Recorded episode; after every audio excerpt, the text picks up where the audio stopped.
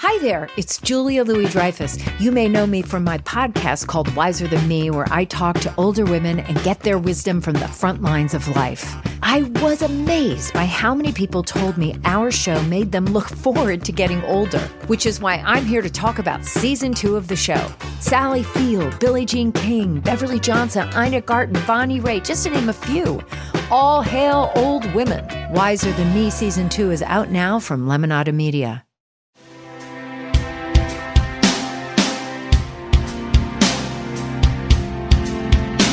For the better part of the last decade, science fiction finally evolved from a niche genre into a mainstream staple. And while many people are familiar with the so called fathers and grandfathers of genre, the women who have been instrumental in creating and shaping the nerdverse have largely gone unrecognized. Until today. I'm Courtney Enlow, and this is Sci Fi Wire Fangirls Forgotten Women of Genre a podcast where we tell the stories of the women who helped some of the most famous fantasy worlds become a reality.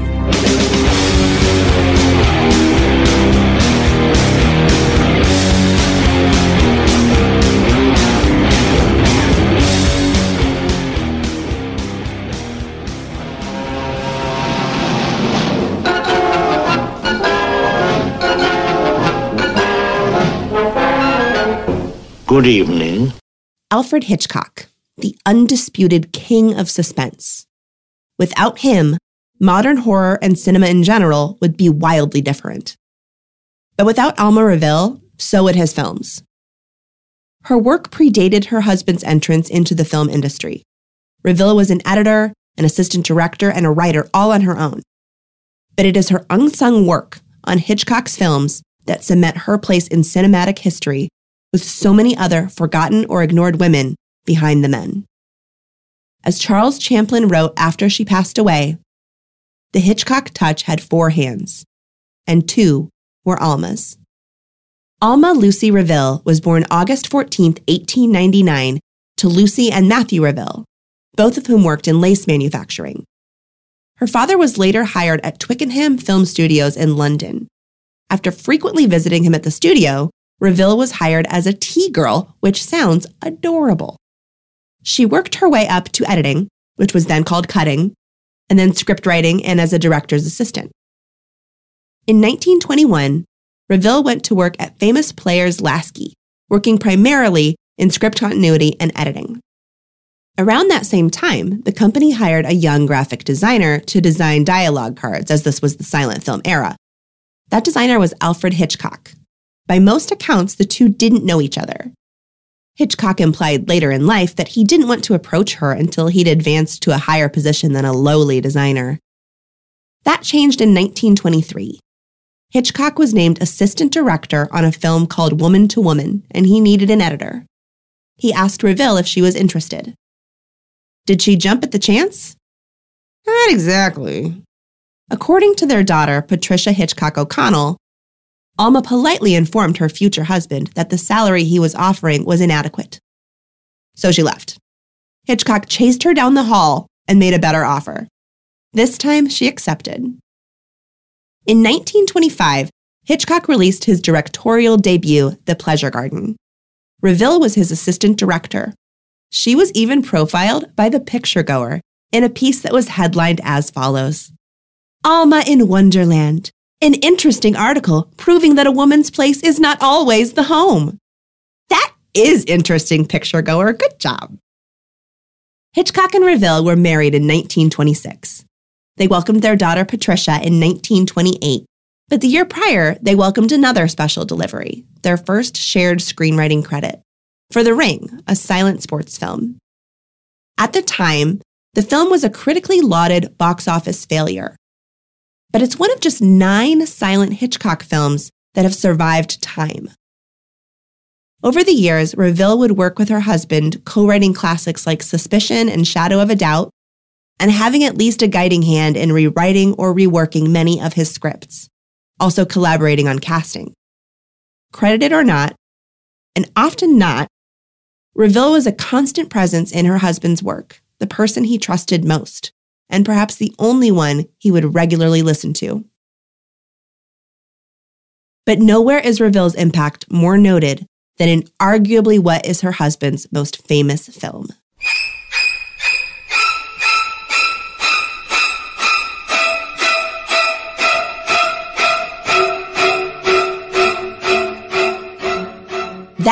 Score is perhaps the most well known, most copied, most parodied, most celebrated piece of music and film of all time. And if it were left alone to Alfred Hitchcock, it wouldn't have existed at all. In the iconic shower scene of 1960s Psycho, Hitchcock originally wanted no music. The only sounds he wanted were Janet Leigh's screams and running water. According to Stephen Rebello, who wrote the book that inspired the 2012 film Hitchcock, Hitch was adamant about this. The composer Bernard Herrmann had already created music to accompany the scene. Enter Alma Reville.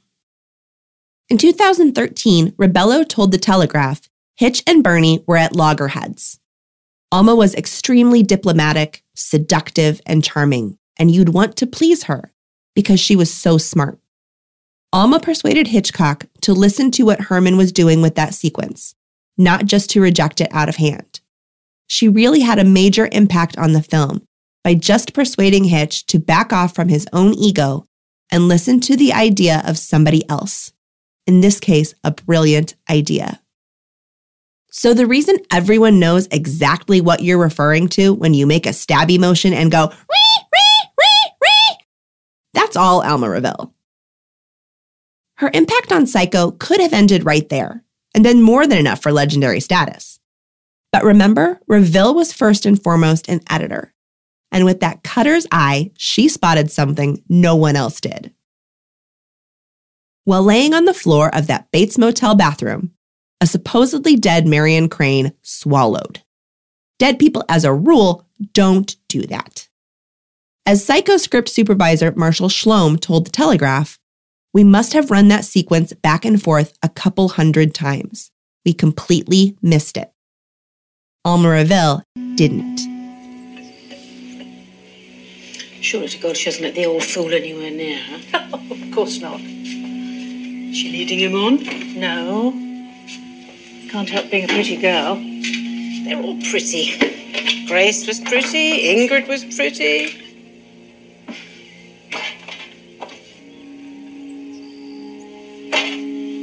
Okay, what's she got, Peggy? What's this one got that's so bloody special?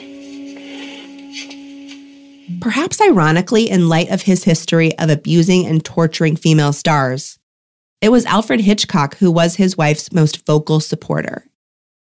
In accepting the American Film Institute's Lifetime Achievement Award in 1979, he said, I ask permission to mention by name only four people who have given me the most affection, appreciation, and encouragement, and constant collaboration. The first of the four is a film editor. The second is a scriptwriter. The third is the mother of my daughter, Pat. And the fourth is as fine a cook as ever performed miracles in a domestic kitchen. And their names are Alma Reville. See, Picturegoer, she got back to the kitchen. Don't worry about it. All jokes aside, history is unkind. And those rare occasions it actually remembers the woman behind the man, it can be to question or to blame her for that man's behavior.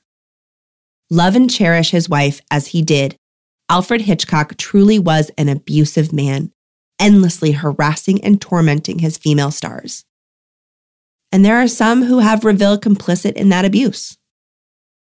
Donald Spoto, writer of The Dark Side of Genius, told the Telegraph of an anecdote on the set of The Birds. Said Spoto, Tippi Hedren said to her, Alma, you could stop this with a word. Why don't you? And Alma just looked at Tippi and walked away. To Spoto, Reville truly could have stopped this behavior. He describes Hitchcock as terrified of Reville. We don't know to what level Reville was comfortable with Hitchcock's treatment of his stars, or what she could have done, if anything, to prevent it. But shouldn't the onus be on the abuser? Spoto told The Telegraph of another anecdote. The two were at a film screening in 1976. All of a sudden, the telephone rings. Hitchcock picked it up, only for about five seconds. Then he put the phone down and drew himself out of his chair and said, I have to go home immediately. Madam wants me at home. So was Alma Reville this formidable, terrifying presence, ordering around her husband, summoning him with but a word? Was this abusive on-set tyrant turned into a sad puppy in her presence? Or are there some things that an abusive man won't listen to his wife about?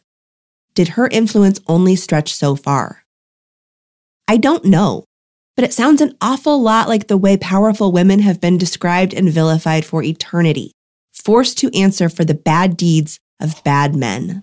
Full support! We've mortgaged our house! Might I remind you, I have weighed in on every aspect of this film so far, as I have done on every film you've made in the last three decades. The first time you show the film, it will be my notes that you want. I celebrate with you when the reviews are good. I cry for you when they are bad. I host your parties and, and I put up with those fantasy romances with your leading ladies.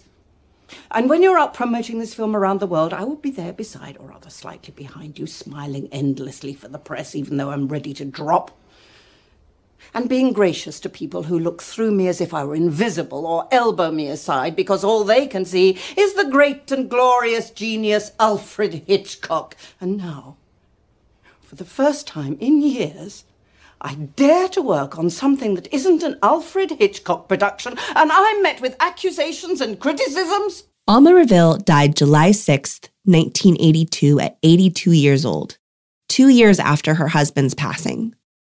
In recent years, Reville has finally seen the spotlight to varying degrees of characterization. 2012 saw two films about Alfred Hitchcock The Girl, starring Toby Jones and Sienna Miller, which detailed the infamous making of the movie The Birds, and Hitchcock, starring Anthony Hopkins and Helen Mirren, playing Alma Reville. In The Girl, Imelda Staunton plays Reville as a somewhat tragic, meek character.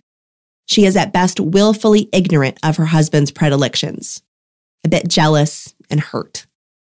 She is more sidelined and depowered. Whereas in Hitchcock, Mirren plays her as a powerful, formidable collaborator and at times opponent. So, which one is the truth? Well, the thing about women is we contain multitudes. Reville could have been more akin to one or both of these depictions, or neither, or somewhere in between, or more or beyond anything these films or even this podcast can define. But what we do know is that Alma Reville had a hand in shaping cinema history as we know it. Actually, make that two hands. Forgotten Women of Genre is a production of Sci Fi Wire Fangirls. Today's episode was written and read by Courtney Enlow and produced by Cher Martinetti. You can find the script of this episode and so much more at sci-fi fangirls.com. Follow us on Twitter and Instagram at sci-fi fangirls.